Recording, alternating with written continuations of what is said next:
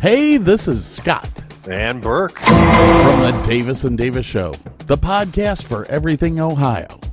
Two guys who met at the University of Akron and have a love for Northern Ohio. We talk about everything from entertainment to motorsports to fine wine and spirits. Do you want to get a little insight on Northern Ohio from the perspective of two middle aged men? Well, as we say, grab a beer, a glass of wine, sit down, relax, and listen. New shows every Thursday morning at 6 a.m. Eastern. Just go to www.redcircle.com slash Davis and Davis. Or find us on Apple Podcast, Prime Podcast, Google Podcast.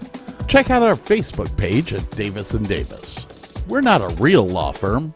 And we just don't care. Welcome to the Cleveland Sports Fan.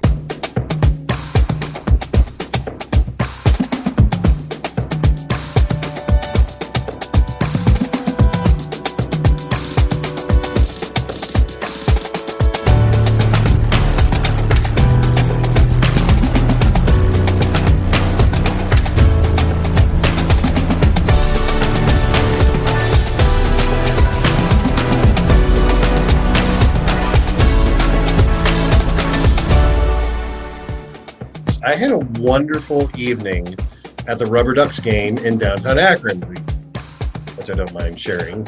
Oh man, that's right. Uh, uh, double A and triple A ball is going on. So Yes. you actually got to go see the Rubber Ducks. Yes, And how was that?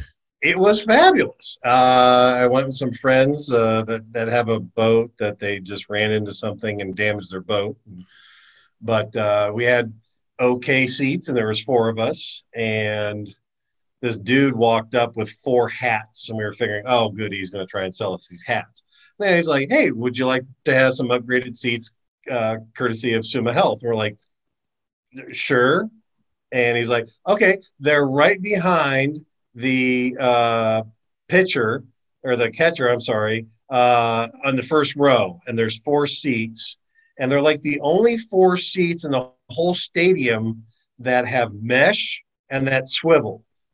like, okay. and then he gave us four free hats. We're like, bonus. Okay, great. So we were literally right on the wall, like the guys when they were like, you know, getting, you know, getting ready and, and warming up to bat and everything are like, eh, three, four feet away from us, you know. See, it was a great night. And then of course they had the fireworks and everything. And it was kind of cool because they were paying homage to the um the the the original black baseball teams. And it was called, if I recall, the oh no, I can't recall. Um anyway, all the uniforms were in these old school, old style uniforms that paid homage to the black uh, MLB players or whatever that were playing in Akron at the time, the, the, the Tyrites or something like that. It was it was it was it was just a very cool game. We ended up winning. There was fireworks. There was beer. It was a great time. it's uh, you know it's been a long time since i've been to a non-major league ball game but i used to enjoy going to to the columbus clippers with my brother Well, it, it, it was no actually a better time. Yeah, there's Yeah. no bad seats. Um, it's just so relaxed. You know, it's like I've been to I've been to Browns games. It's a little more intense than I want to deal with. Um, yeah, but baseball games, you know, I've been to some Indians games. It's like it's like going to a park, and there's some dudes out there. i know that you haven't watched a lot of racing lately A That's- little that's- bit. That's yeah, not- really too bad yeah, I yeah, it's uh, what you know. Unfortunately, I love to go do instead of watch. Um, but I, I did the uh, I did watch the 24 hour uh, Rolex at Daytona. It's a big party that a friend of mine has, and um, it, it's good fun because like it, it's kind of weird. It's not just a party because you got the big screen there and you're watching all the action. We have a, a chart with magnets So anytime that uh, a car takes the lead, we move the magnet to show this car's in the lead in this section and the LMFF or whatever. The the the, the they have four, I believe, different uh, styles they- of cars in there Yeah. and um, it's pretty amazing stuff. Like you know, I remember a few years ago, Mazda had this bizarre. It almost looked like a three-wheel car. The two front wheels were this We're close together. really, s- yeah. The backs were way the hell out here and everything, and it was like it just doesn't look like it's gonna work, but it was doing okay. And you're like, eh, okay. It, it Yeah. was, it was doing okay. The biggest problem with that car was that it was susceptible to tipping. If they would have As gone most any three-wheel faster, cars are, and I don't know why they didn't think of that, but I'm like, eh, okay, I'm And- not an engineer. I'm gonna of- roll with it and see what the hell they do. And like, eh, okay. and of course they're sitting there going, "It's not three wheels. It's got four wheels, guys. It's got four wheels, but there's not enough room between the front wheel." Yeah. Um, why didn't you do it like all the trike bikes on the road and put the two front wheels way the hell out here and do the back two wheels real tiny together? Because that would have been maybe a little stable. I don't know. I'm not a physicist. I'm not an engineer, but dang, what do I know? the Rolex series is is very intriguing to watch because you have the prototype cars as well as production cars and um um the, those prototype cars uh just fly i mean Oh, yeah. they Oh yeah, you're you're like three laps and they're already coming up to the back Right. end of the production cars but it makes it so much fun to watch and as far as the magnets and stuff like that the only way that you can watch a 24 hour race like that is to do it that way because you can't keep track oh yeah. You- And and, and and this group of people, they they start this party at the beginning of the race, and they Mm. stay up 24 hours. So like you could stop in at five o'clock in the morning, and They're there's still, still a there. couple people awake. watching the action, moving the mat. Okay, this person just went in. You know, and it's funny because they're like they're they're they're texting, they're they're doing their little Zoom calls and shit on their phones with their you know with the kids and everything. Go, did you see that accident? Holy crap, man! They, you know, it's, it's just awesome to watch. You know, the thing about it is that you could be in the pits for 10 laps and uh, still and- win. and still win the race It, finishing is probably seventy percent of that race. that's Just getting to the finish line. it is a It's like- it is a timed event so the laps really aren't the most important thing the most important thing is being there in the end because you- somebody else is going to yeah, it's you- gonna fall go- apart. You're gonna lose. You're gonna lose thirty percent of that group to failures, whatever crashes, mechanical, whatever. But if you finish and you're doing okay, if you're keeping consistent lap times, you have a great chance of winning. But it's just like it's it's like the the, the almost the tortoise on that one wins as opposed Yeah. to the hare. You know, It- it actually makes I, I think the rolex series i'm a huge f1 fan the rolex series kind of intrigues me a little bit more because there's a lot more strategy involved in it Yeah. it's you know you, you've got multiple drivers uh you multiple classes. You're you're having to weave in and out of slower traffic a lot of the time. Or if you're a slower car, you got to watch out for the faster cars trying to lap you and shit like that. Yeah, it's it's really kind of intense. And it and I'm always kind of amazed at the diversity of of cars in there. It's like you got Cadillac, who like came on strong as hell last year. I mean, they, they had some phenomenal showings. You had Acura, you would assume is everything, but they're like running these uh, hybrid cars in that race, doing really well, which is in itself kind of a feat. You know, it's like who who knew a hybrid car was competitive in racing? You know, i mean you think about it you think about it, the production cars that are in in the these races but porsche porsche used to be top of the top of the world when they were in formula one years and years and years Oh, ago yeah. the minute that they left you know it, they're they're still racing they're still building cars that Oh, are incredibly good. BMW, even I I love watching the BMWs. Uh, just seeing that seeing that double kidney coming at you. But Um, the, the the cool thing also is like you also get like a couple Aston Martins in there, and you're like, ooh, Aston Martin, ooh," you know. Do they finish? Yeah, but they're cool to watch, you know. Next thing you know, Bentley's coming. Uh, now this Yeah. guy, this guy who does this whole party, also has he owns a, I want to say it's a '56 uh, Austin Healey Sprite with a Sebring front end on it. and that's mm, the car that he was driving in the uphill uh, race. It's a classic uphill race. It was in Pikes Peak. Hmm? Pikes no, no, no, no. This was in Ohio. This was just a small classic car uphill race. So it was not Pikes Peak. It was you know maybe I, maybe a five mile course and not many turns. But, but you know we're talking like there was a, a Ferrari Testarossa in the group. There was there was one freaking 2014 NASCAR in the group. I know, like the hell's going on? You know, there's MG midgets. There's there was a Triumph Spitfire. There's a Triumph TR6. They have like four different classes of cars, but you're like seeing all the like just guys that own classic cars that are better than roadworthy and driving them up this this classic hill climb and everything. And it was it was uh, it was awesome to, to watch. It was like it was funny as hell because I was at work, but they uh, they had it on. Uh, it was either Discord or uh, some other thing. So I got to sit at my desk and watch, the watch. hill climb. yeah.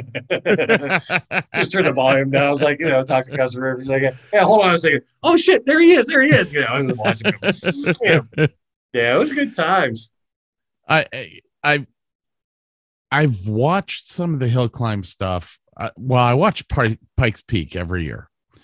Um, probably my favorite hill climb race to watch, and they have several different classes in it. I Oh, don't yeah. think I've ever seen a NASCAR go up there. Uh, but that looks like something I think I'd want to try. That's the, the Pikes Peak is for me at least too many corners to memorize. Because if you forget that one corner, you fall down thousands, thousands of feet, and you die, and it kind of sucks. Um, I, I I could go for a five mile hill climb or a ten mile hill climb or something like that in you know not so dangerous conditions. But I mean that's like the pinnacle of. I'd love to go watch that. Not want to run that shit unless I was like being a navigator or some shit like that. Going you know five degrees this way, you're having a you know second you know second second gear turn coming up here, and you're doing twenty and whatever you know. I am literally about 80 pounds overweight. If I fall down, I'm going down. Boom. Oh yeah, gravity's real heavy dead. on me right now. I'm I'm pushing like 265 right now. So yeah, I'm. I mean, I'm I'm lit- I'm I'm damn near 100 pounds over the weight that I got married at. So you know, I was 150 pounds when I got married. I am now, I was 175, but I'm, I'm a little now- taller than you. I'm 264 now. You are You're- taller than me. I am, and you're damn near the same weight I am. What the hell, man? Um, I'm gonna call you Jabba from No, now on, fucker. th- that's that's what we call COVID. Yeah, yeah, Um, bullshit. And That's I, call beer and nachos, mother. I'm going to stick to the fact that it's probably COVID. That's right. Yeah, it's the lockdown. It's lockdown weight. That's really what it is. It is weight. Definitely lockdown weight. Right. Yeah. um so so instead of the hill climb stuff and all that, I, I know you used you used to do SCCA, didn't you? no, I um, I, I take that back. I did a couple SCCA, um, uh, just going around the little courses and timed events and stuff like that. You know. for, Yeah, you I know, saw the plaque courses. in your car the one time. Yeah. Um, uh, I did Akron Sports Car Club a few times, which is just kind of rally races, which were timed events that you got these bizarre directions. Like you would turn turn left at third opportunity, which means you had to count the third left turn on a road and turn left there. And then maybe you had a direction that was, you know, left at Y or left at third light or, you know, right at right, you know, second right after the bar, red barn on the right hand. So there's these bizarre directions. Plus you had questions along the way of, you know, they were bizarre questions like what, what's the well actually carl and i wrote one of these courses and used uh, this guy's barn, the guy that has the boat, that has the car and everything, because Right. he used to fly airplanes. And he actually has like the altitude of his house written on his barn. And so one of the questions was, What's your altitude? You know, and you're like, how the hell am I supposed to? If you looked over to the right, it was altitude 1138, and that that's the altitude above sea level that that particular house was sitting at. You know, so it's like, so the, yeah, those those road rallies were a little bit of a you know, uh, go, you know, finding you know little tidbits here and there and following directions, and it was also a timed event. You, if you did the event and you hit X amount of stoplights in green, blah blah, blah it should take you this amount of time. So time uh, finishing and getting the amount of questions correct all went into the calculation of did you win, did you lose, what place did you come into, and we got into that. It was a bizarre thing because Carl called me up. and was like, "Hey, there's this one lap of Akron thing. Let's go do it." I'm like, "No, sure, why not?" You know. And so we jumped in my car, which is a stick shift, not the greatest car for doing a road rally in, but whatever. And um, he's like navigating and asking these questions. We're looking all over. We found a couple guys because they were in these kind of like bright red, you know, uh, Toyota MR2s and whatever. So they're easy to follow. It's like we kind of got lost. We're like, all right, where's the MR2? There it is. Let's go that direction and just fucking go on with it. And uh, ended up coming in the- for our first run. We were in the beginner class, came in second in the beginners class, and it kind of hooked us into that. And so we did, I don't know, four or five of those, wrote one, and you know, did that kind of thing. So, and they're they're a lot of fun. They're just I- a whole lot of fun. I wish Carl was on here with us tonight. Um, uh, Carl, unfortunately, is dealing with the Rona. Uh, but Carl, trouble, trouble breathing, but yeah, he he does he does weave a story uh, even better than you and I combined. Carl has been the instigator in my love of auto racing, my love of cars. I my dad was into cars. My dad got me into cars a lot, but it was it was Carl that that would invite me to come over and work on his mini. And I, I started to figure out after time went on that Carl was using me to work on his mini. Yeah, Wow. Well, yeah. Uh, Well, I, I- and, and you almost have to with those cars. I mean, you want you, you see the vision of the car as a whole, and you realize I can't do that. I have no idea how to make that What did he do? happen. But there's other people out there in the world that you know this guy knows upholstery. All right, well, can I can I tap into your knowledge, or can I can I tap into you do this and and and I'll do this for you and you obviously were the electrical engineer because I remember watching you do all the damn plugs and and, and, that, and all the electrical in that damn car and it kind of blew me away. Now he and he learned a lot from you because he did a car after that where I think he did all the electrical himself and did a pretty damn good job of it, which really reflects well on you because he didn't know shit about electronics at the time. I- Eh, You know, eh, that car was a pain in the butt too. oh, well, he wanted everything on that car. He wanted he wanted a radio up top. He wanted a CB radio up top. He wanted uh, he wanted it, he wanted the sun and the moon in a car that you could get two guys and flip over. I mean, you know, you couldn't fit all the crap he wanted in that car into that car. It's yeah, it was But- just so tiny. okay eh, his his car so people know it, it's a morris minor mini and uh the overhead compartment where we put put the stereo um Was literally all that stuff had to be, all that had all that stuff had to be custom made so we're running the power up there and everything and i have him start the car and i'm looking at my voltmeter and i'm like dude this car doesn't even have enough voltage to run the radio. What are you talking about? You want to put subs in the back? It's like you Yeah. have a, a 1100 cc engine. is like you can't make enough volts to run a normal car, let alone what you want, unless you put a real you know alternator on the car, which is you know five times the size of the alternator supposed to be on the car. my my dad and I uh were were talking and I this was probably 5 years ago. And uh, uh I told him if I ever became rich, the the one thing that I would do is I would buy 10 of my friends an MGB and I would look at them and say you have 1 year to fix this up to be able to go and race from New York City to LA. Oh, you want to do a, a you want to do a gumball rally, huh? With a British car. Well, let me tell you my little, you know, for the past 25 years, I have always wanted. eh, You, you remember my Triumph TR6, the blue one? the blue one, yes. I would love to find What a. was the brown one that you had? that was the Spitfire, that which one. I love that loved car, but what a piece of junk.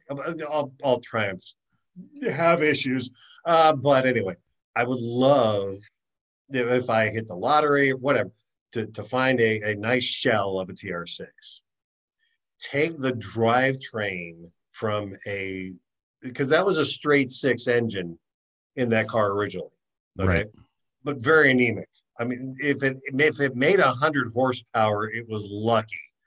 But I would love to find a not even a, not even an M, just a standard BMW straight six engine, powertrain, rear wheel drive, and adapted to that car.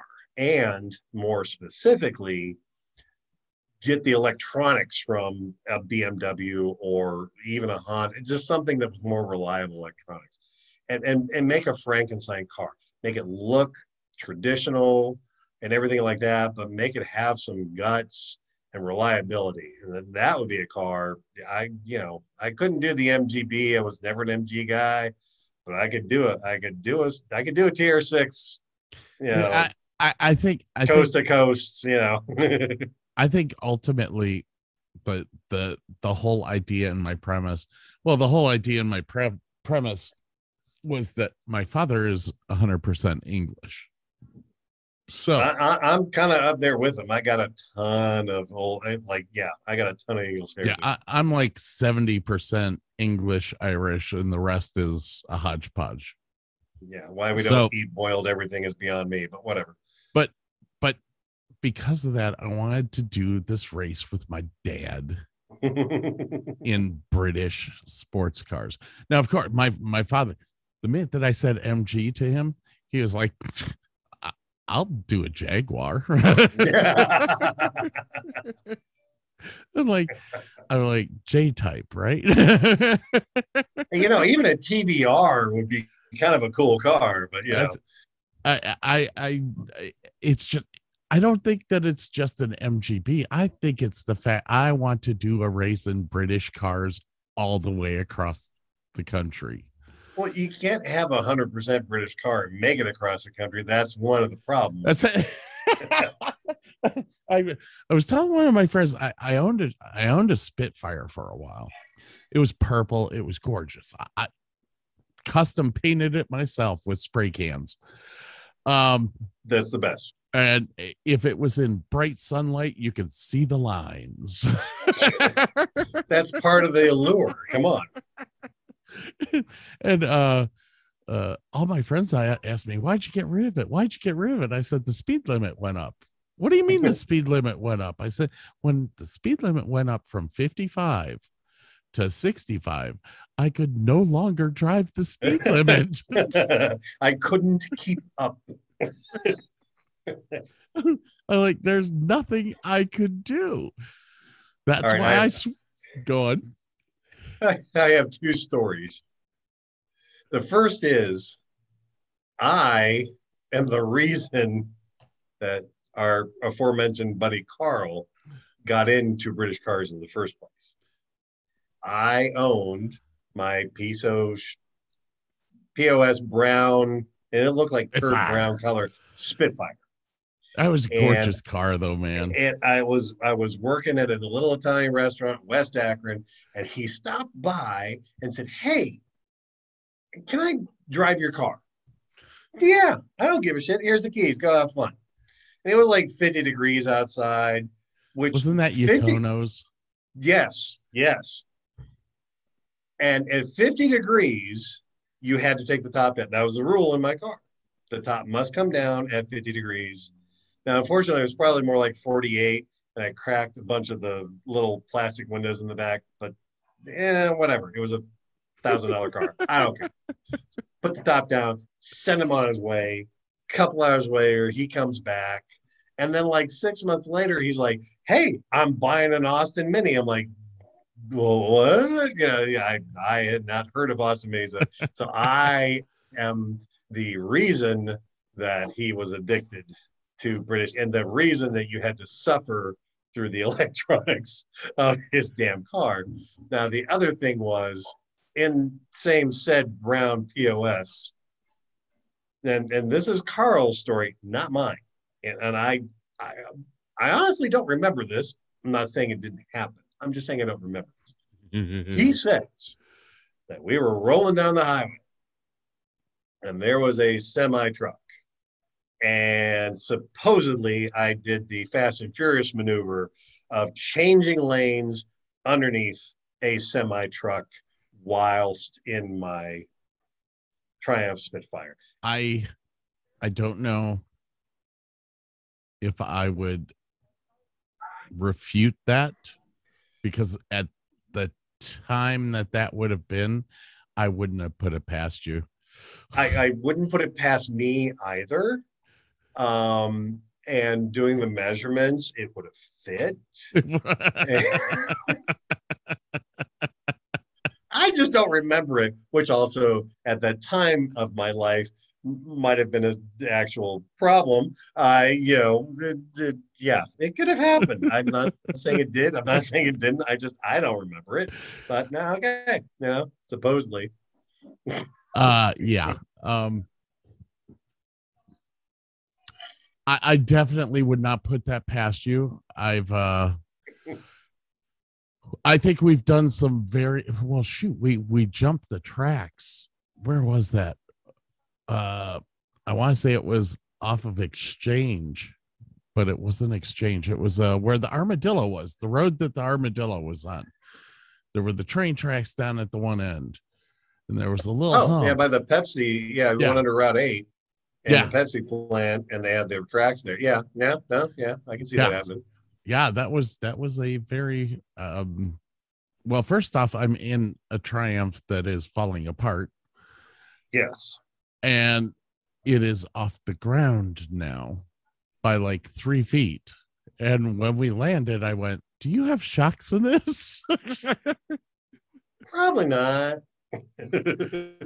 because if you did they're gone now. It was a great car though man.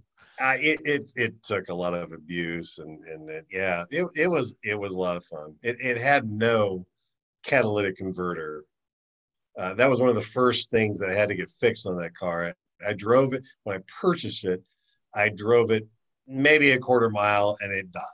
And i had to get it right after i bought it it died I should have known then just take it back, get my money back. No. So the guy at the shop said, Well, your catalytic converter was all boogered. Now I'm not allowed to fix them, but I can take them apart. If I tip them on their end and all the crap falls out, so be it. And I just put the shell back on, and there you go. So then I had this big resonant chamber that loved to collect the rich gas mixture of my poorly mixed SU carburetors. And if you if you rode it too hard and shut it off too fast, this enormous, almost cannon-like backfire would happen on that car. So yeah, yeah, yeah, it, it, it had a lot of little issues. but, okay, we're uh, we're we're what thirty years older now than than that point in time. Let me ask you now. 2005. No, probably 40. It was eighty. It was the eighty-seven when I met you. So 89, 99, 09. Holy crap, Oh, okay, yeah, okay. We're uh, 35, Yeah, we're 30 about thirty-five 30 years. plus. Holy. Anyways, so 35 years later, let's say, what would be your dream car now?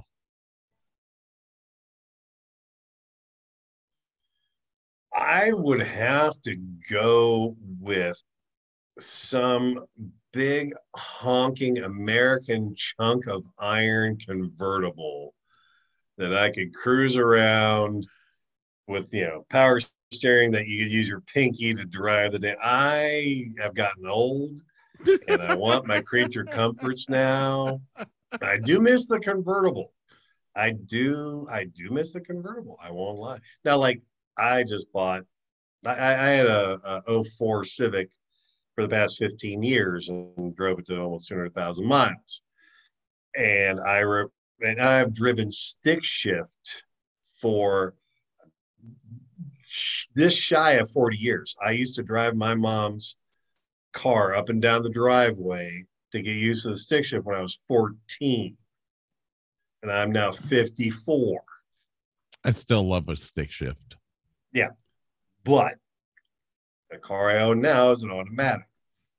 Why is it automatic? Because it has remote start. and I live in Ohio.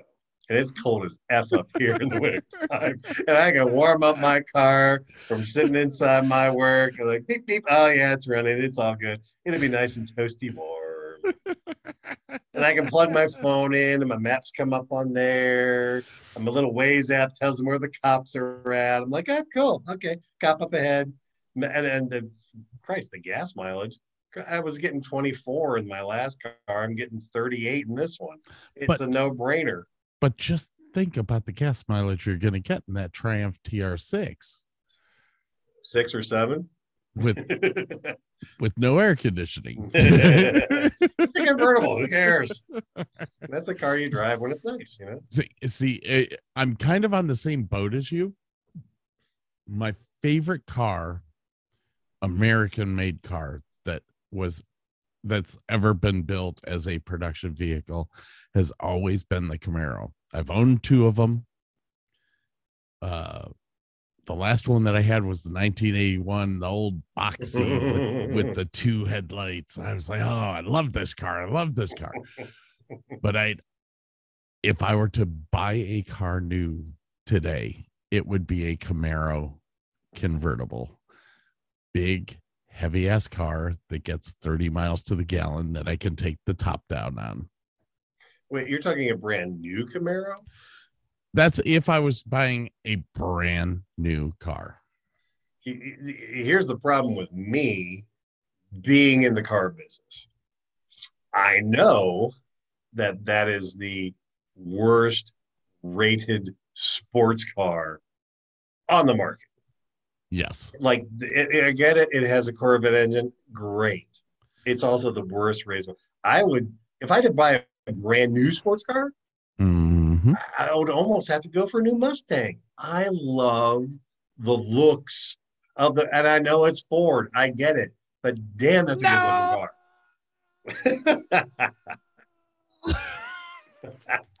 No, no, no, no, no, no. no, no. Uh, have you seen the new uh the new uh, fully electric Mustang that they came out with? No. Oh my gosh. You just you just sit there for a second. Let me do some typing and you're about to see something that you will sit there and go, "What I, I got a cell phone in front of me. Hold on. What are they doing? Ford. Electric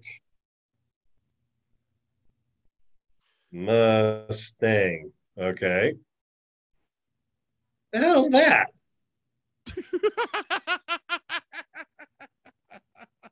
That is not a Mustang.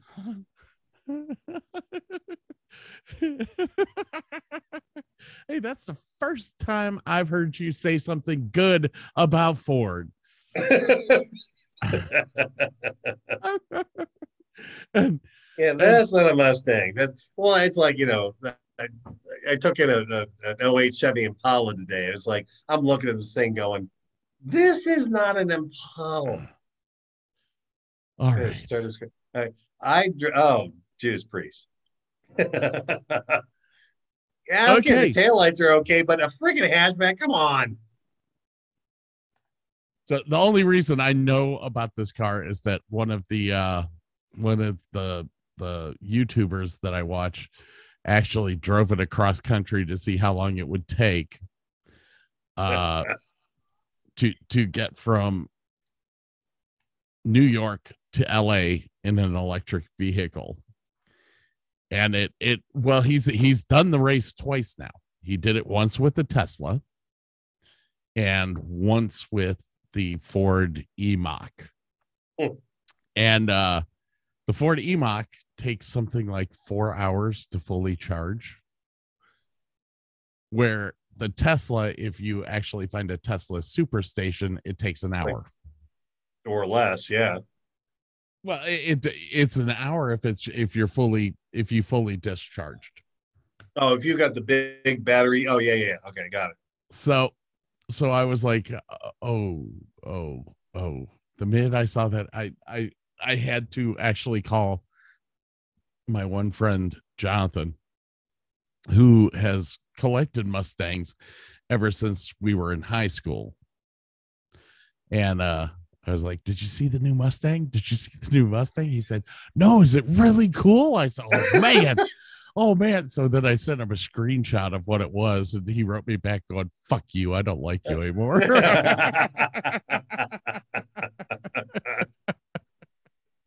I'm like, That's That- not a that- Mustang.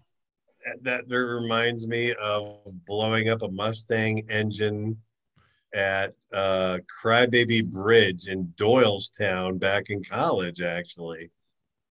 Yeah.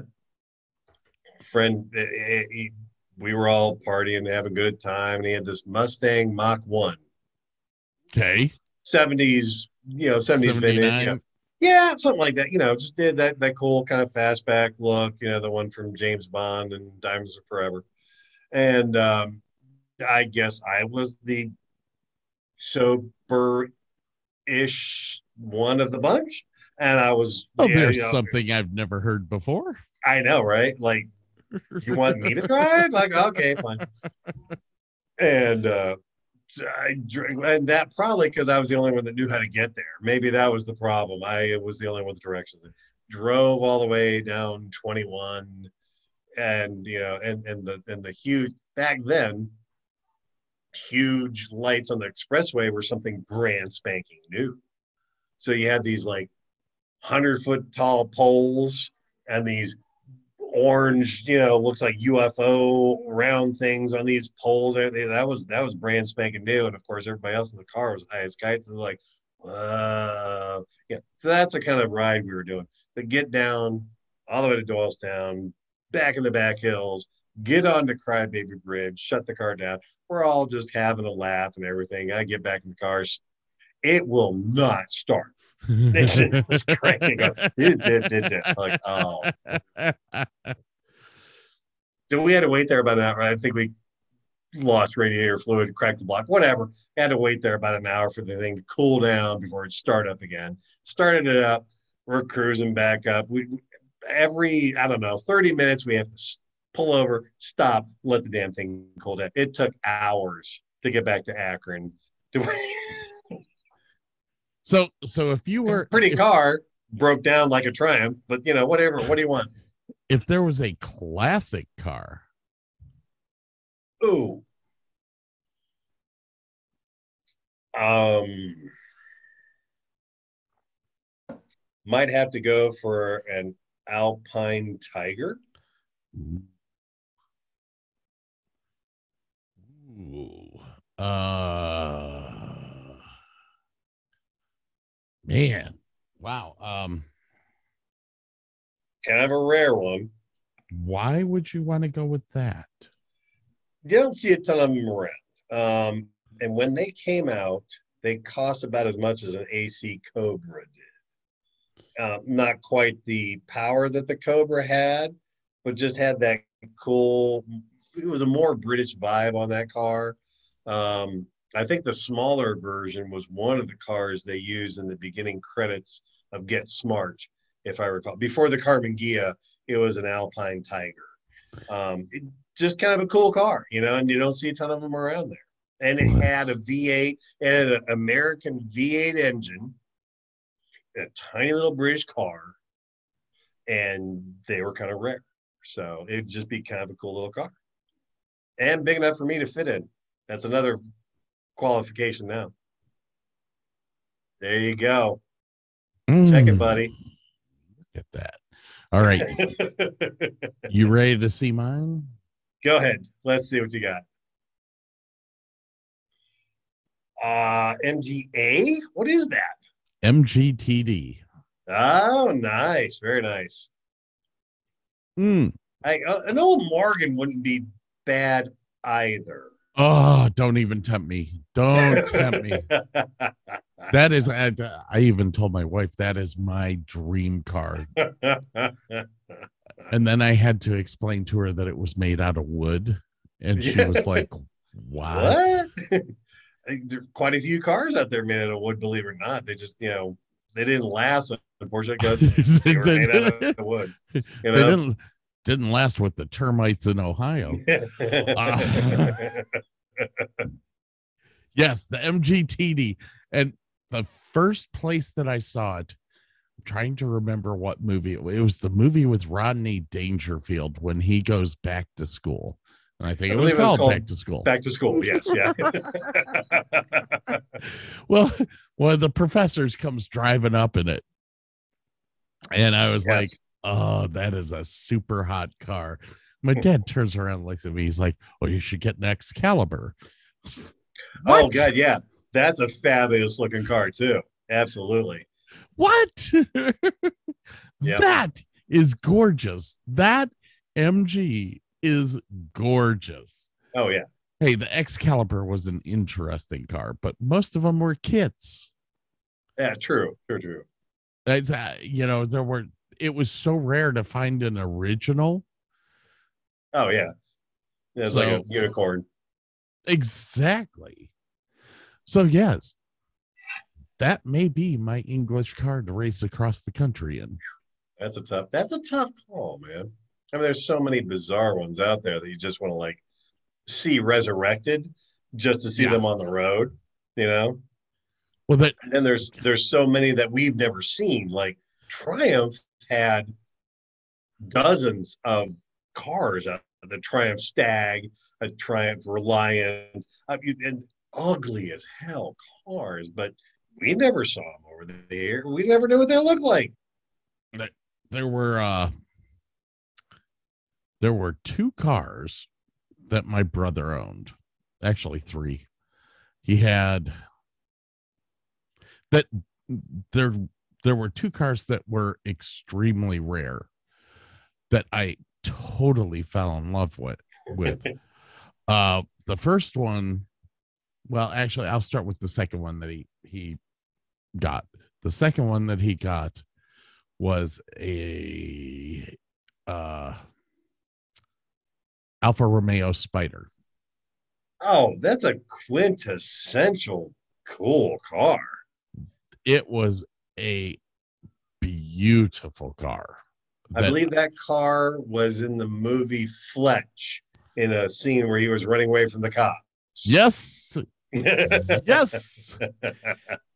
and it was it was such a. I mean, it, that car was absolutely gorgeous. oh yeah, But- absolutely. the first rare car that he got besides his 56 uh Ford Mustang hardtop that he was going to try to make a convertible by himself Oh, in our garage God. before my father finally said that's a classic car. You will not touch it. But his uh his next score i guess is what you would call it was this little baby. An Opel GT, a piece of history. with the with the lights that flipped this way to open up. That's a cool little car. Now, That I, I won't lie. not, right, o- um, on- not only did they flip up that way, but it was all manual. There was a Oh, handle. really? That I did not know. There was a handle in the car with a rod that went to the driver's side light. Then there was a rod that went from the driver's side light to the passenger side light. So when you went to open your your headlights, you better Cranked be a them. pretty strong guy. It's like manual landing gear in an aircraft. So you sit there and you push that handle forward. and usually the bars would bend, of course. Because everything was rusted out because, you know, British. So uh, but anyway, so literally they would start to spin slowly, then all of a sudden it was a and you're like, was that not a fiberglass car? it was. Well, it had it had fiberglass and steel components to it, like the roof. That was steel. Oh wow, okay. um but when there were there were a ton of body parts that were fiberglass and and if you didn't know what they were like my brother you would start Hmm. sanding and all of Oh, a God. sudden You'd sand right through the body and go, why? Why why do I have a hole? What the Oh. hell? i never even saw sparks um, God. There was no rust in the car. I don't get it.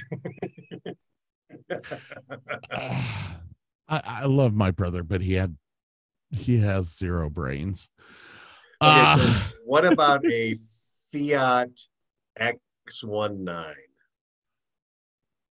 Uh, you know, I really don't know that much about Fiats. I don't think I've ever seen one. Hang on a Get second. up. I am bringing it up right now. It- it- kind of the grandfather of the Toyota MR2 in all in all reality.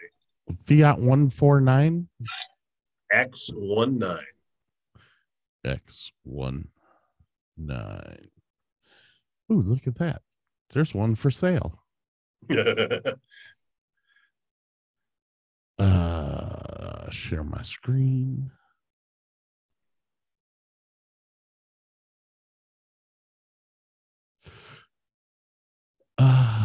Go with the green.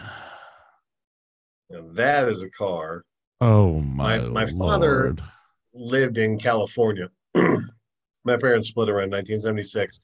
And I would go out to California to visit him every year. Those cars were everywhere. So you're talking an Italian car, mid engine, rear wheel drive. And obviously, it's a small displacement engine, but it's a tiny little car.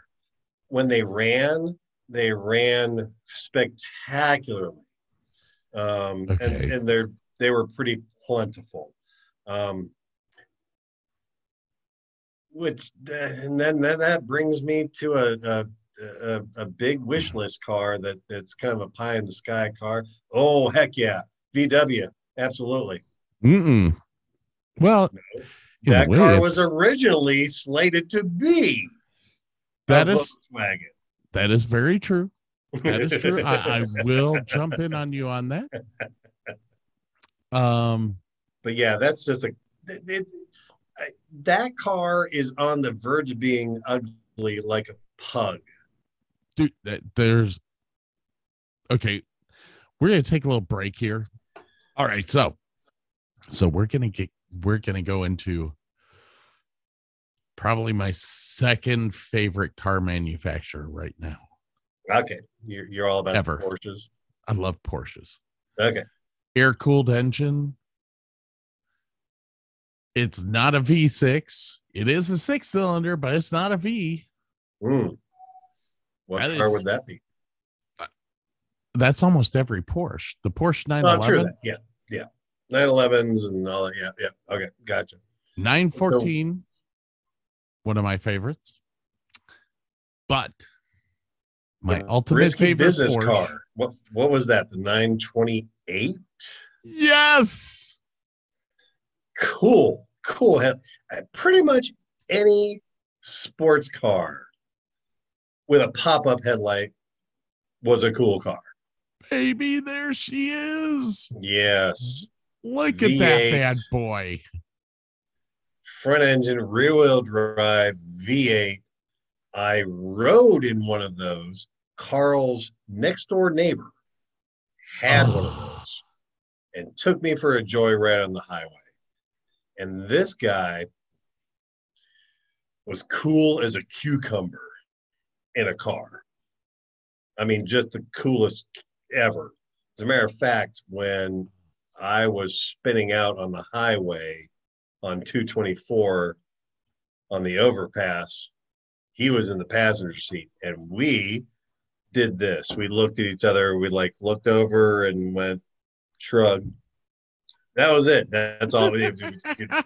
yeah, we're spinning out on a highway overpass, 30 feet above other traffic. What are you gonna do? Just looked over, shrugged. Yeah, whatever.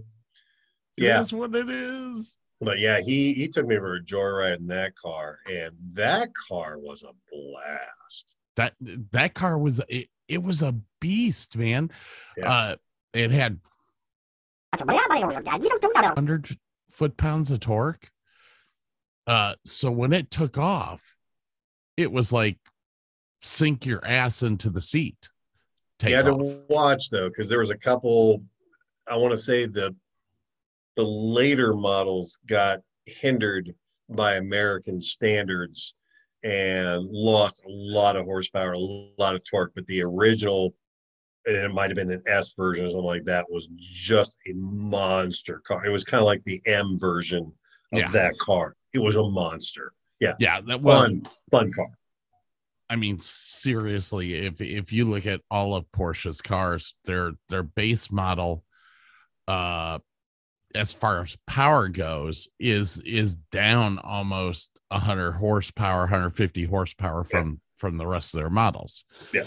Um, but the American government back in the late 70s, early 80s started all of their emissions crap and catalytic converters and stuff like that and and it slowed down the european sports cars Oh, yeah. i mean it not not just porsche but you've got to look at ferrari you got to look at lamborghini which were two separate companies at that point in time unlike Yeah. today Mhm.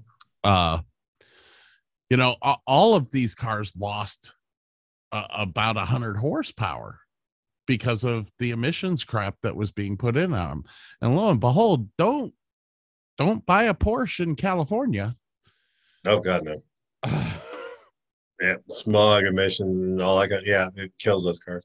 All right, so if we're talking really dreamy cars, what about a Lancia Stratos? oh my gosh lancia i love lancia Ferrari engines, purpose built road. which one cars. stratos Stratos, yes. Yeah. Yes. oh Yeah. oh Good Holy good stuff crap, there. look at that baby those things ruled uh rally car uh, and dirt tracks and and all those all those videos that you watch where the guys are going sideways through you know british countryside that car ruled for two or three years. It was just a beast. Super lightweight. Uh the ferrari i want to say it was the six cylinder dino engine but i'm not 100% sure. I can't remember what was in that car but See here, Fer- uh, ferrari powered and ju- but just beautiful. Just a Look- beautiful beautiful body on that car. I just, I, uh, I'm always amazed at Ferrari's bodywork, and and even though this is a Lancia, um, Ferrari had a lot of a lot to do with the way that this car was was built. oh You- yeah, absolutely and you you totally see right here the secondary wing right at the rooftop. which was For- a working wing on that car Mhm. there was not any of that car that was for sh- show. It was all purpose built that back wing there. This one right here. had- yeah it, it had a purpose. It, it had to keep the back end down. It was a rear wheel drive car. Once you got over 100 it started getting squirrely. They needed that. It was just yeah just everything about the car was just all purpose built it was just a great you know See, and if you form and function all in one package. if you look right here, uh, you you see the front fender is is curved with the tire, Yep. but at the time, if you look at the Formula One cars at this point in time, they had an aerodynamic piece going over the top of the top of the tire to the to the barge board Mhm. and it was almost this exact same thing this is all downforce right here man this is keeping probably- that was probably just hand built just to fit those bigger tires on that Mhm. car and they probably nailed it within a tenth of a you know whatever. It, it was probably a tenth of a centimeter off of what the aerodynamic people would have built in the first place. Yeah just gorgeous. And it, and it and it flowed with the whole car. You know that's that's an afterthought to that car and it still looks gorgeous. Uh, yeah every bit of that car is is extremely uh aerodynamic and it was all hand built it no forms no nothing. Well, Lancia was a pretty small company. I mean, Now- that, that was pretty much the car they built, you know. Ah, here we go. Oh, you're killing me now, man. Oh, there she is. Look at Yeah. that baby.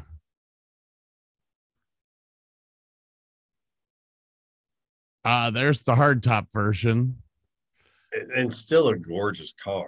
I mean, you, you obviously wanted the convertible, but even as a hardtop, it's kind of like the Jag.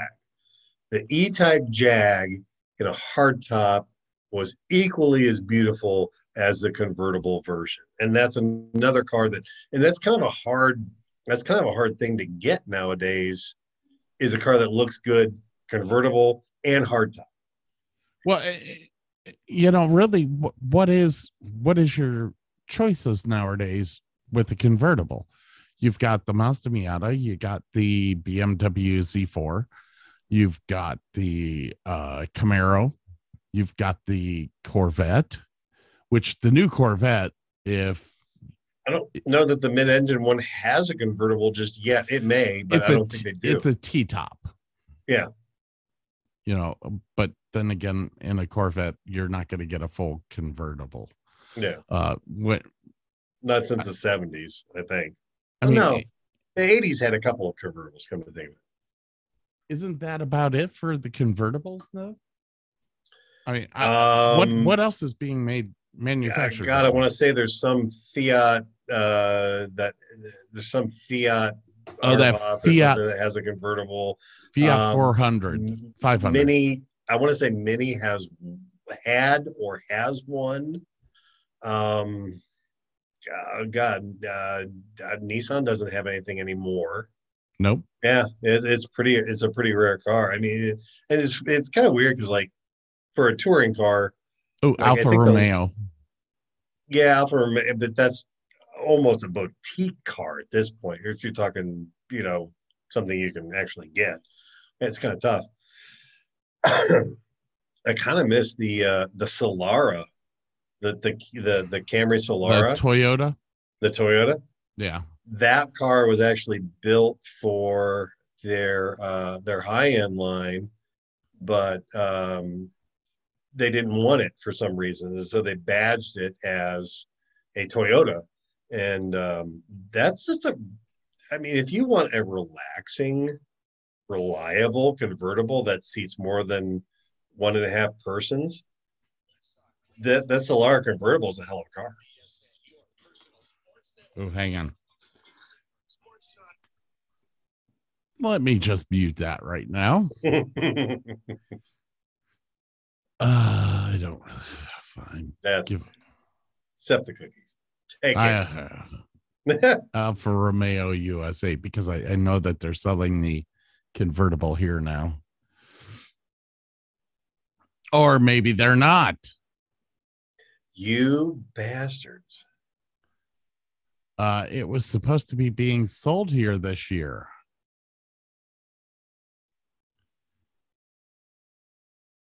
Yeah, Isn't what was that?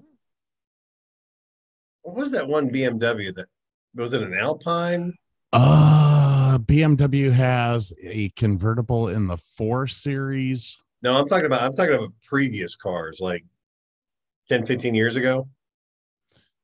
Uh The okay. Alpina. I think that's it. BMW. Al- Alpina B7. Yes. Oh, they have it as a. Oh, That's God. currently for sale. I did not know that. They have the B7. They have the B8. Holy crap! They they have an Alpina out next year. Oh, good lord. Look at that badass dude. I love Hey, you wanted love your it. kidneys. There you go. I love me a BMW.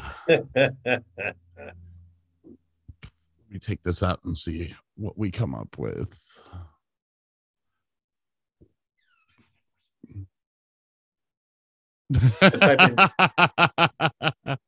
Type in Alpina convertible and that'll pop right up.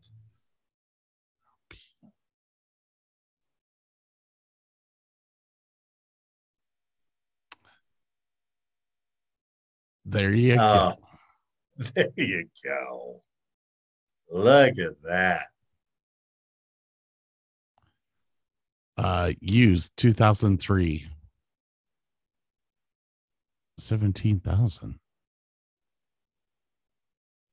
Dude, that is sweet. That's just that's a whole package right there. You got German engineering backing up, ton of horsepower and torque, lightweight. If I had to guess, that thing's got to be a 50 50 weight distribution and just sexy as all get out. I mean, that's just a whole package right there. That is a hot car. Oh, look at that bad boy.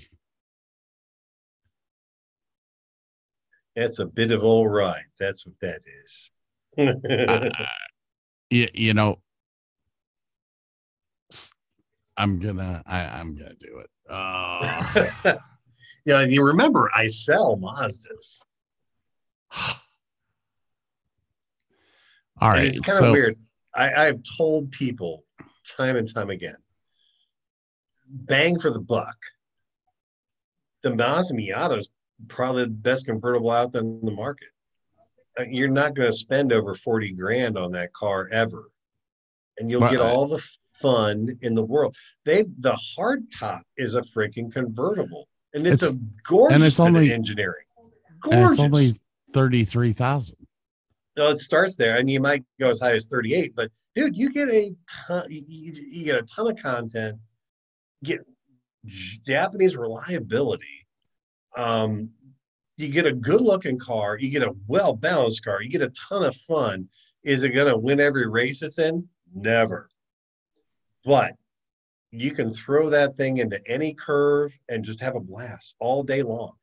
I mean, Get that that that one day in October when it hits about 65 degrees, but every single leaf is turned a perfect color. You take that car out on a back road and you just go and you, you just enjoy life for a little while. That's what that car is made for. it's you know i even myself i'm fine with the sport version. Give me the cheapest version there is. This car is made to play. Absolutely. But- but the thing about the mazda miata and i've known tons of people that have owned these and like my ex-wife's father has over 400,000 miles on his miata it, was one of the first Miatas that was that was built. He's had it the entire time. It's been his daily driver. Those Japanese engines will keep running, and this is why I've always loved Honda, Toyota. Uh, oh yeah. They- those are cars that will rust out before the engine stops. Absolutely. And that car there was a direct inspiration from your MG, my Triumph. They wanted all that fun and reliability at the same time. And they really achieved it in that car. And then for and it's always been the reliable MG is what that car is. I I honestly believe that this is the longest running convertible production car in the world. Uh That is probably true. They have been building this What since the 80s? yeah, early 80s. I remember when it came out. Or Late I mean 80s. late 80s. Late 80s or early 90s when that Yeah, I- car, car maybe 91. I, I, I- can't remember, but I Yeah. think I was graduating. I had graduated from high school when it came out. And I remember saying to my mother, This car is only five grand, mom. I want it. And God, do you remember when cars were five grand? Yeah, I, I I remember when my parents bought a VW Bug for twenty two hundred, brand new. Uh, But anyway, and I love the people that have taken that original MX5 or Miata, whatever you want to call it, and and stuffed an American V8 engine in those things.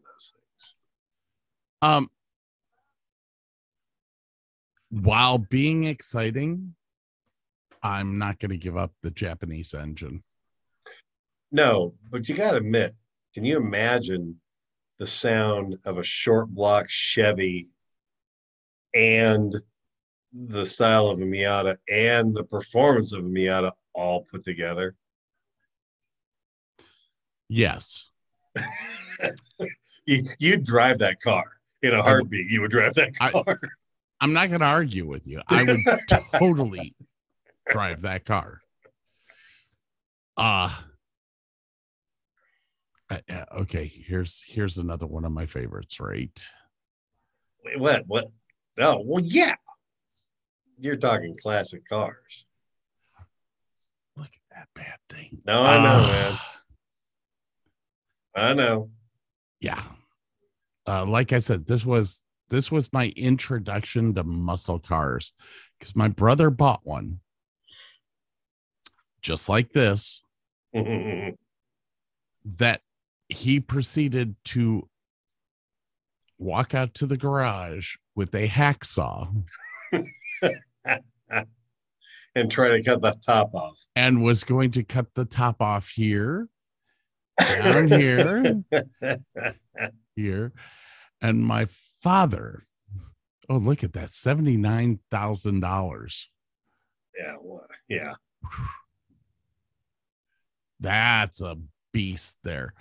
Um, my father proceeded to smash my brother in the side of the head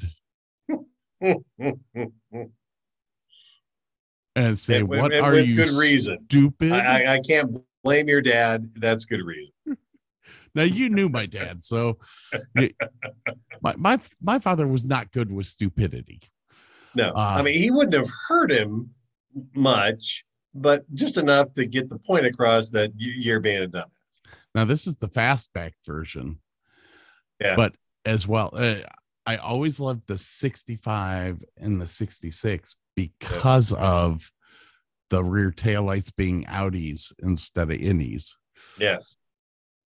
Uh, because I do believe it was 67 that they became the the innies. There was only was- two. it- it- it's funny because like with Mustangs, I've always had a soft spot for the Mach One and the Mach Two versions in the in the '60s of those cars. I I, just, I don't know. I mean, I love this style, but I mean, you know, James Bond in Diamonds Forever had that that red with the white stripe Mach One, just Mhm. a good looking car. And the Mach Two, there's a good looking car too. Yeah, the the Mach one was probably my my favorite one. Uh the Mach 2 was good looking, but the Mach 2 became too modern for me. But then Yeah. again, when when you start talking about when you start talking about 007, come on, man. Yeah, you know, you- you- you- that- there's yeah, only one car. throwing only out one- a trump card. Yeah, There's only one car in that whole thing, which is that Aston Martin. Yeah. Well, you gotta admit, you know, if if James Bond had to drive an American car, it's going to be a Mustang, and that yeah, that gives a little cred. That's a little street cred right there, you know. I I give that to him. I do. it's not going to stop the fact that there was an Aston Martin. oh yeah, You know, I hate, well, uh, yeah, yeah, but But what you're going to tell me? Okay, I, here's what I'm going to say to you before you say something silly.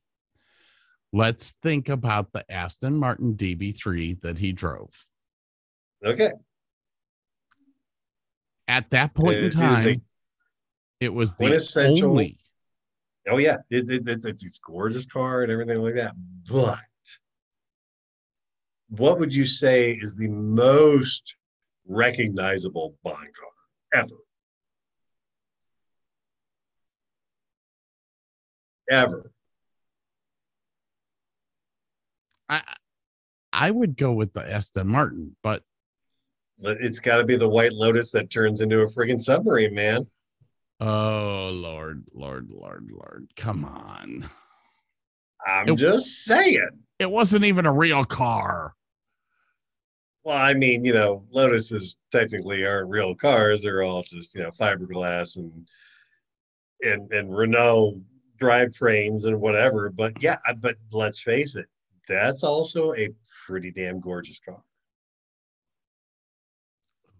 Look at that. That's an. Exige. That doesn't count. you need like a 79 Lotus Esprit.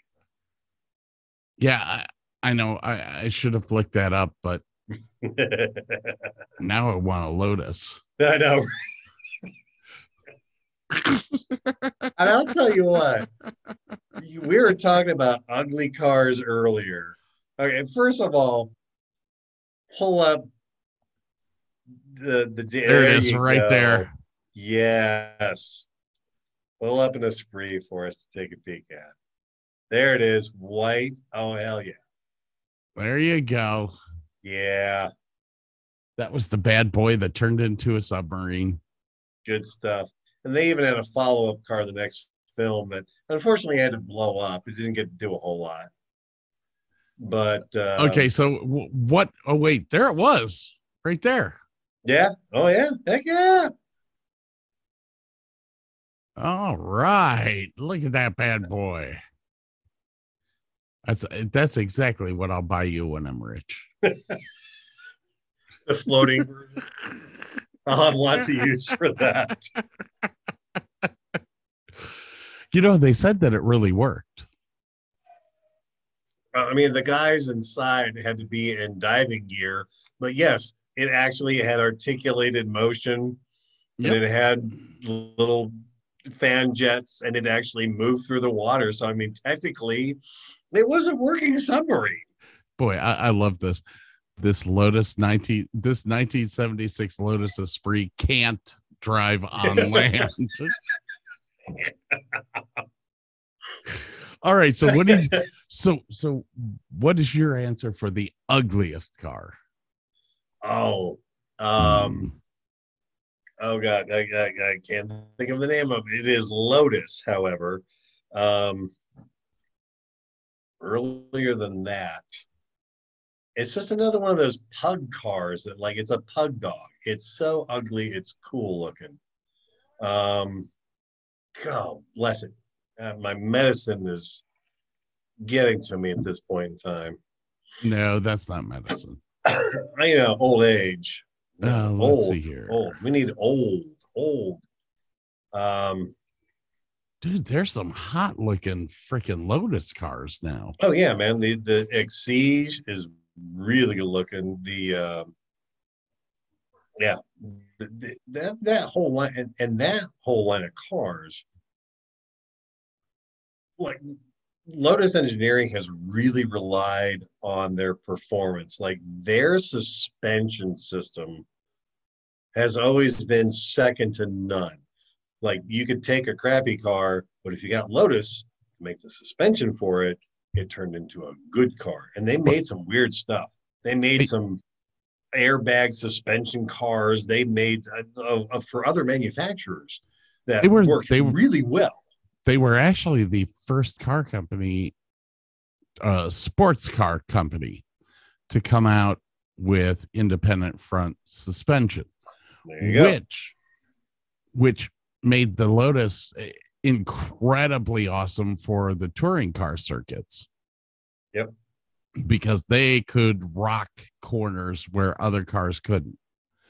Is that it right there? You need to look up a Europa. Lotus Europa. That's an Elan, which was a pretty damn ugly car.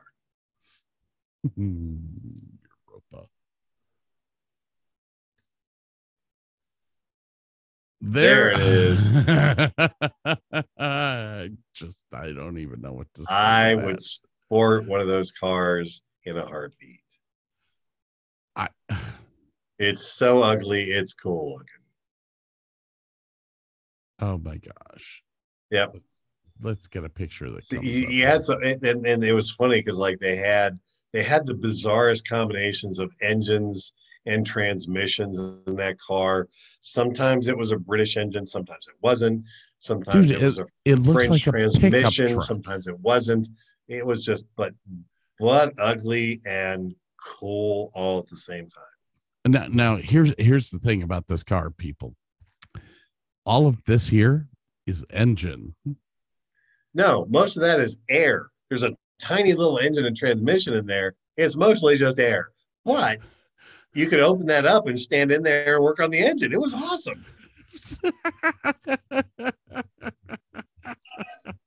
Being a British car, it needed that a lot. So it was a win-win. yeah. I'm- mm, mm, mm, mm, mm, mm, mm, mm. I I I could totally see you rocking this. Oh yeah. Um, but then again, I totally kind of through college watched you drive around in a car that we had to fix every time we got in it. Yeah. Uh so yeah. God, that was that that was that beautiful triumph. I still to this day love that triumph Spitfire. well, well, then pull up this the 1500 in brown, man. That was the car. And I remember I had the optional hardtop on that car, which actually made that kind of livable in Ohio. That hardtop made life a lot better in Ohio because you actually had a back window you could see out of. right. There it is, brown right there. Yep, that's the one. Look at that bad boy. big rubber bumpers to meet American standards. Yeah. Jeez, man. Still one of my favorite cars. That is that you got to remember too. That car there, and I believe the TR6 were all um, Pininfarina design. And Pininfarina is a huge design company that did pretty much every beautiful car you've ever loved in your life came from Pininfarina Design Company. Um, all the way down to the Pininfarina Company. Yeah, oh, the, yeah. God, I love that car. Uh, but Pininfarina, like all the way went down all the way to like the uh, the Honda S2000. They did the design for that car. Mhm. The design for the Testarossa. They did the design. I mean, pretty much any car that you loved that was foreign, they probably did the design for that car. And the, yeah, that's just Look such an iconic. I have the- never seen a Triumph that clean. No, and you never will. Uh, no. No, because like uh, the minute that you change the valve cover gasket, it will start to leak yeah, yeah, and, yeah, and it will spray oil all over. if you want to see a, a Triumph that clean, you put some other manufacturer's engine into it, and then it'll stay clean Now, looking. I was actually imagine? I was actually able to redo my dashboard wood down to down to where it looked like it was brand new. Like, did you did you do a, a, a, a laminate over it, or did you do like a uh, solid wood piece? No, I, I did a I I sanded it down and ended up varnishing over the top of it. Oh, okay. You got lucky then. There was still wood there to. There was those enough. were all just a laminate. They they took a, a piece of plywood and then took a nice you know thin veneer of Yeah, walnut or whatever. That's exactly what it is. It's a Yeah. veneer, but the veneer there was enough of it to where I could sand it off and and rock varnish on it. Nice. And I sat back and went, "That looks gorgeous." But the fact is, is that that varnish, just like on a boat, is only good for about five years. Yeah, there's there- well, and probably nowadays, with as much technology as going into new varnishes for boats, you probably find a UV varnish that would last a good 10 or 15 years. Yeah, back in the day, you were lucky to get five, six years out of that, unless you kept the car in a garage and took it out 15 minutes a month. Yeah, they were going to get sun damage. They were going to get peeled. Yeah, it was it was just, it was rough, but just simple. Just love that. It's a flat piece of wood. You got some gauges. Have a nice day. Hey Burke, this one's Yep. only fifteen nine. No, yeah, that's fourteen thousand dollars more than I can afford at this point.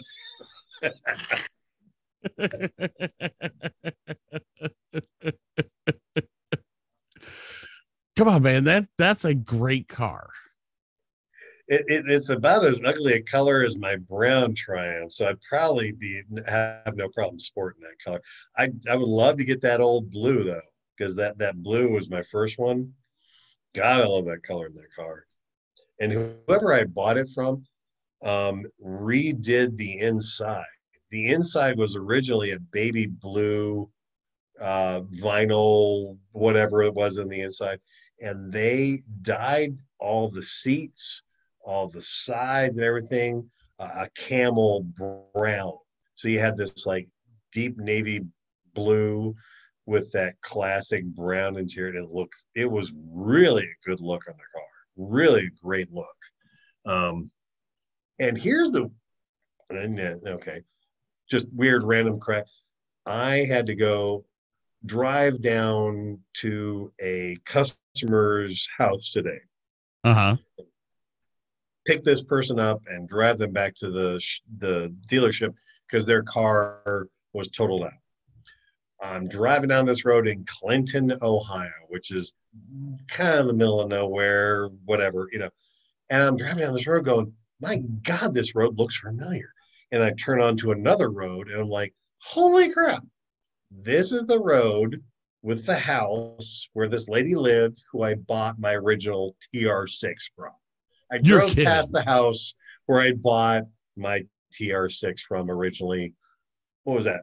40 years ago? Uh, yeah, you had had it like f- for three years before you and I met. So So 35 years ago, I drove down the road, bought a beautiful car. It broke it. And that's another. I, I kind of dig the TR three or TR fours. I'm sorry.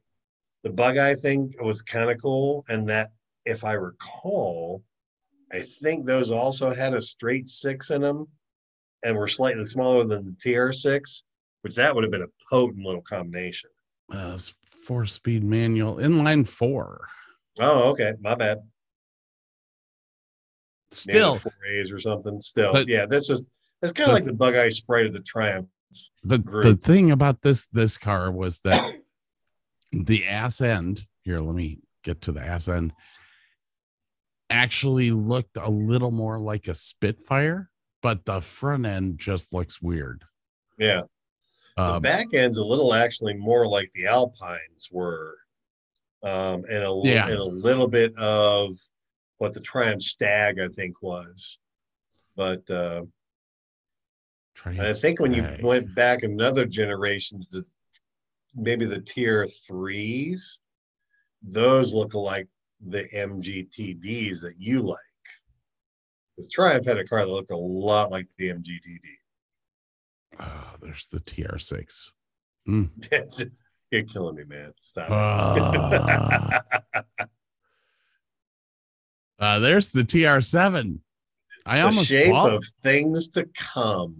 i almost bought this this car Good thing you didn't. They- Yeah. Like, to take the worst British car you've ever owned and make it even worse, and it was that car. Uh, it was less reliable than the Spitfire.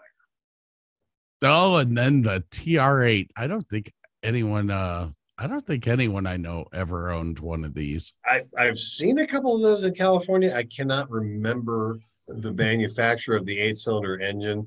From what I heard, when they ran, they ran, they were they were fast little. I mean, let's face it, a V8 car and a little Triumph convertible. Yeah, I mean, look, that's at just this, insane. look at the size of that thing. I I, I don't know. even think this is gonna say the weight, but uh 3.5 V8. That's yeah, that that that thing just ran like you couldn't believe. But then they would break down and it would be, you know, it wouldn't run. So they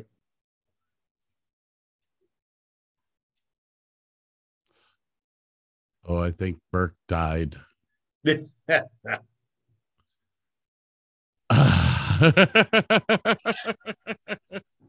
Dude, you just all of a sudden froze. I was like, is he okay? I was just, just reminiscing because going back before my dad lived in California, I go out and visit him every summer. And this is the kind of car you would see all over the place. You would see TR sevens and TR eights and just you know these these kind of over the top cars. and they were probably brand new back in the day, and they were probably running for a couple of years, and then they all died out. And, you know, then you don't see them anymore.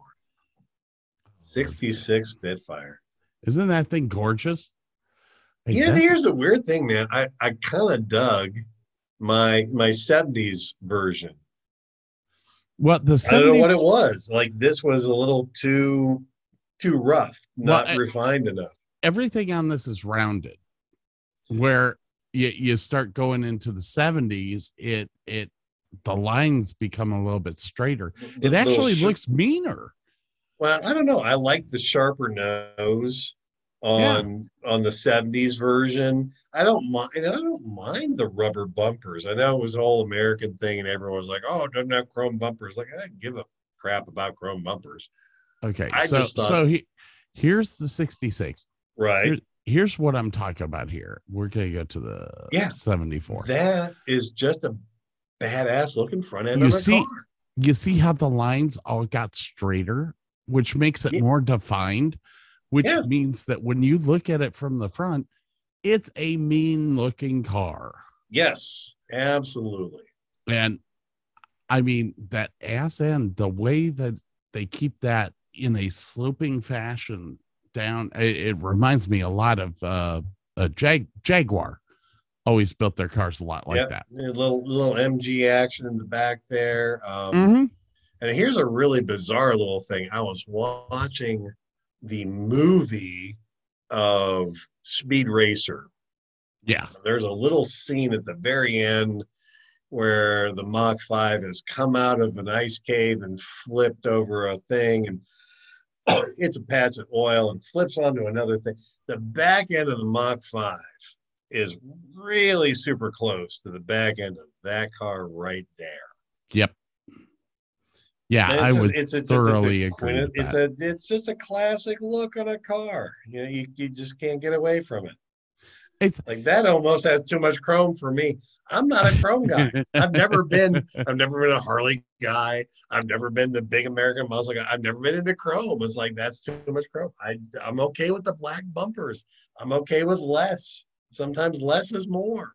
um, I'm I'm still a Chrome fan, but but I mean, you mean, have look, to. look at the stick shift. What an awkward angle for that stick shift. Okay, wait, Well, let me go- Okay, so pull that up. Now go to an 04 Civic Si hatch and look at the stick shift on that car.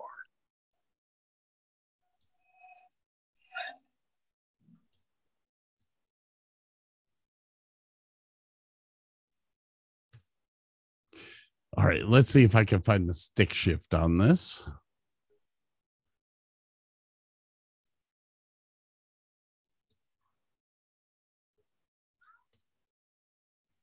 Images, images. There you Oh, go. you've got to be kidding me. No, stuck right out of the friggin' dash at an awkward angle. Uh okay, that reminds me of the Mercedes Sprinter. Well, that was this design was uh, based on rally cars, where they took the stick shift lever, took it way up, so that it was inches away from the steering wheel, so that you didn't have to move your hand off of the steering wheel too very far to shift gears. And believe it or not, even though it's up on the dash, it still was a, a, a forward motion and Yeah. very like you could rest your hand on it. It was a very it was a very comfortable car to drive. I mean, I spent 185,000 miles in that car, and it was a joy. It was a total joy. But that's just Um so okay, awkward looking. It's okay. great.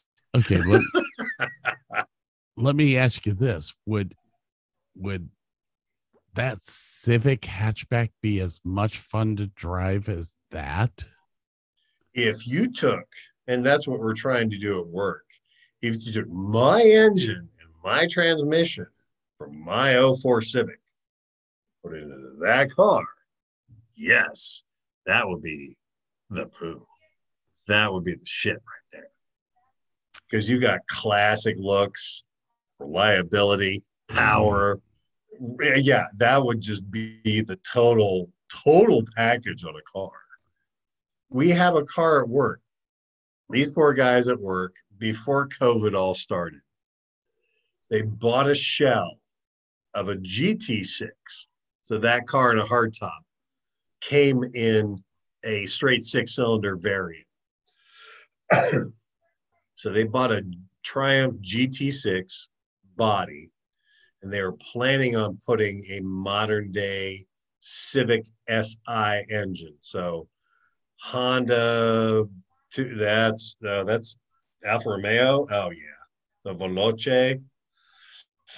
Uh, yeah, even nicer than yeah. That's just a That that that was a hot car in California. that car will do 80 miles an hour. You couldn't spit. That's the car that they drove in the movie Fletch when he was trying to get away from the cops. Yes. Yes. You Yes. couldn't you could not spit and not hit one of those cars in the road. They were everywhere in California back in the early 80s. You, they, they were just they were everywhere because they didn't rust. And there was plenty of you know Alfa dealers that could actually fix the cars because it was Italian. It was going to break.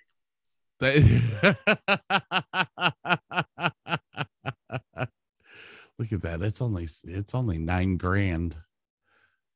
Um, Yeah, that yeah, no, no, oh, God, that is that that is so close to the Spitfire styling, and that yeah, and it is tough because both of those cars were just total pieces of crap when it came to fixing them. They were horrible. well, that's like I, I, my my brother owned one of these, yeah, and uh, I went off to boot camp in 1992, and when I came back, my brother picked me up from the airport in his Alfa Romeo, and proceeded to look at me and say, "Oh, we're gonna go get drunk." I said, I'm fine with that. Let's go do it. So him and I went out. I had not drank in four months. So I proceeded to get drunk really, really quick. And uh uh it was not a pretty sight. but at least it was convertible. You could just lean your head out the side and not throw up inside the car. now I proceeded to swing open the door to try to relieve it. And instead of getting it out of the car, it all landed on the door sill. Oh, well, I've, I've, I've been in worse situations with cars and puke, so that's okay. My You, brother, you tried your best. Good job, little buddy. yeah, my brother has never forgiven me.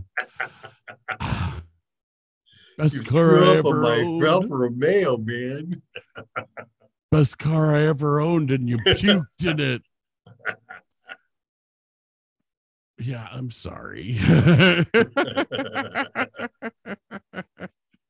Cat, if you knock over my drink, I will beat your ass. Yeah. I'm so glad that I always put explicit on all of my stuff. NSFW. I, I was I've I've been editing the show from last night that that we did all day today. And uh you you could tell that we were all pretty lively by like the the second hour uh because I'm like edit edit edit edit I can't say that. Oh crap! I can't say that. What the? Damn! Did I say that? Mm, mm, All right. Mm, mm, I, I I have this this one cover up that I use that I called Swipidoo. and I'm like, Wibbity-doo. Swipidoo, Swipidoo, Swipidoo, Swipidoo. Cover that, cover that, cover that, cover. Oh, just, just take the word and reverse it on the audio, and they'll never know. You know? It's like- It's like, the the the fuck? I- What? the the uh the show last night was the first show back after our summer break and uh so it was like f- i recorded four hours which was which is Oh, good long like usually Yeah. i record an hour and a half and i'm done so anyways you could tell that the other guys were getting frustrated about two and a half hours in because that that f word just started becoming regular vocabulary which, yeah, which you know, yeah, it, it becomes that at, at, at a certain point in the evening after you've had enough medicine. Uh, you know, we're getting on in age. We need our medicine, and Ev- you know, every sentence began with it's just a great word. Come on, it's, I like- you can use it for everything. It, it adjectives, nouns, verbs, transitive. It's it's it's universal. they were actually really we were talking about the indians and and they got even even more animated i was like i, I don't know if i can handle this anymore anyways thanks for listening to the fan and friends. If you'd like to hear a little bit more there's actually bonus content being downloaded tomorrow. Uh, burke and scott talking about the university of akron life in ohio